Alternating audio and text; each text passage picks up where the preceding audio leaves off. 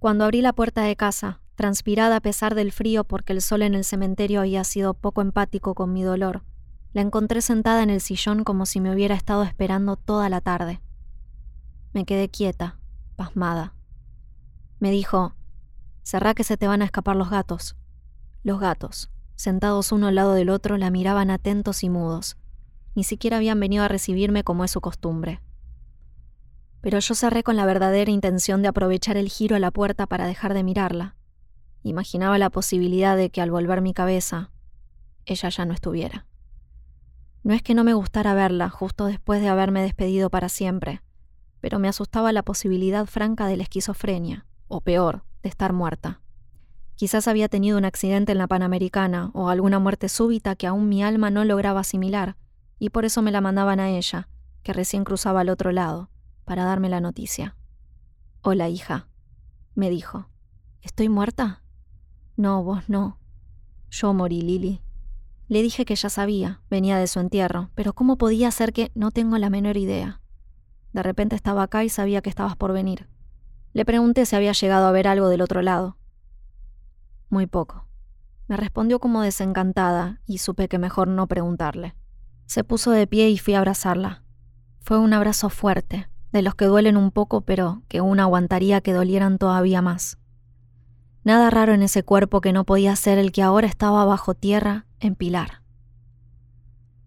Sentí la misma robustez, el mismo olor, el mismo tacto en el saquito de lana azul que ella se había tejido y que usaba los domingos para ir a misa. Le dije que iba a llamar a mi papá y mis hermanos, pero me dijo que no, que ella no sabía nada, excepto que era conmigo. ¿Conmigo qué? Con vos. Y levantó los hombros así, tan desconcertada como yo. Nos quedamos en silencio otro ratito más, hasta que me preguntó si quería un té. «Tenés cara de cansada. ¿Estás durmiendo bien?». Le contesté con una mirada irónica, que indicaba lo absurdo de su pregunta, y sonrió. «Es cierto», me dijo. «Yo tampoco dormí nada cuando murió mamá». Se fue a prepararme el té, aunque no le había respondido. Le dije que en la alacena había algunas de las galletitas de chocolate que le gustan a ella, pero me contestó que no tenía nada de hambre, y que era un nada de hambre muy diferente al que sentía cuando estaba viva. Tomó la pava cargada, la apoyó en la hornalla, y yo recién entonces pensé en que mi mamá agarraba los objetos y los movía sin atravesarlos. ¿Qué quería decir eso? ¿Que no era un fantasma? Los gatos la seguían con un respeto fascinado, en silencio, sin perderse ni un movimiento de ella.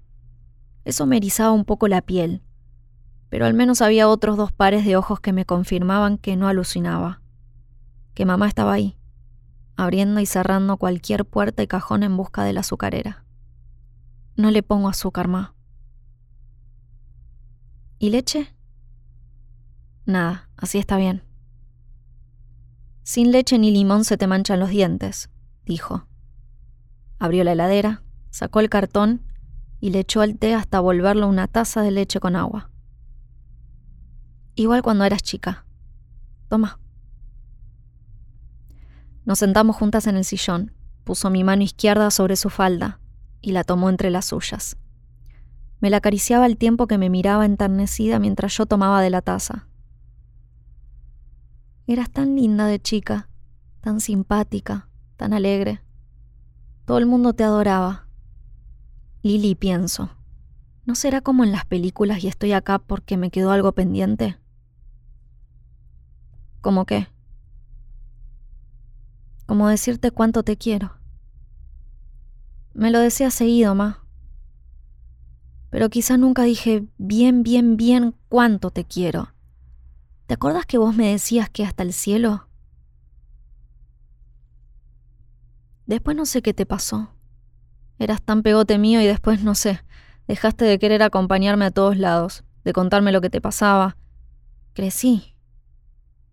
«Claro», dijo, como si le hubiera retorcido la daga que le clavé cuando empecé a menstruar.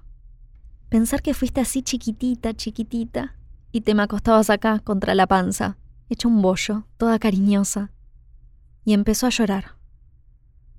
«Ma», dije apoyando la taza en la mesa, y la volví a abrazar.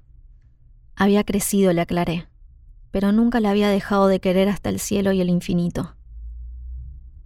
Y ella lloró todavía más fuerte.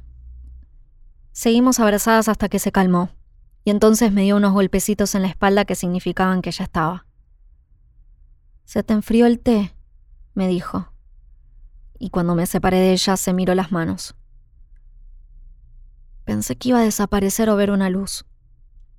Giró la cabeza hacia los costados y hacia arriba en busca de San Pedro. Se sintió como saldar una cuenta pendiente. Después se quedó pensando. Yo llevé la taza a la pileta y cuando volví me miraba como captada por una epifanía. «A lo mejor», me dijo, «se trataba de decirnos las cosas que nunca nos contamos, los secretos». Mmm, no me parece, ¿eh? «Tu fiesta de cumpleaños, la de los dieciocho, vos habías invitado a Máximo, el hijo de mi amiga Mónica, y te plantó». «Ya sé, me rompió el corazón». Fui yo. Yo le dije a Mónica que ni se le ocurriera dejarlo venir y que ya no era bienvenido en casa. «Lo hice por vos, Lili, porque, mirá, ahora sos grande y te lo puedo decir. Yo sabía, estaba segura, de que esa noche ese chico te iba a desvirgar. Se lo vi en la mirada la última vez que habían estado en la pileta de casa». «Y sí, era la idea».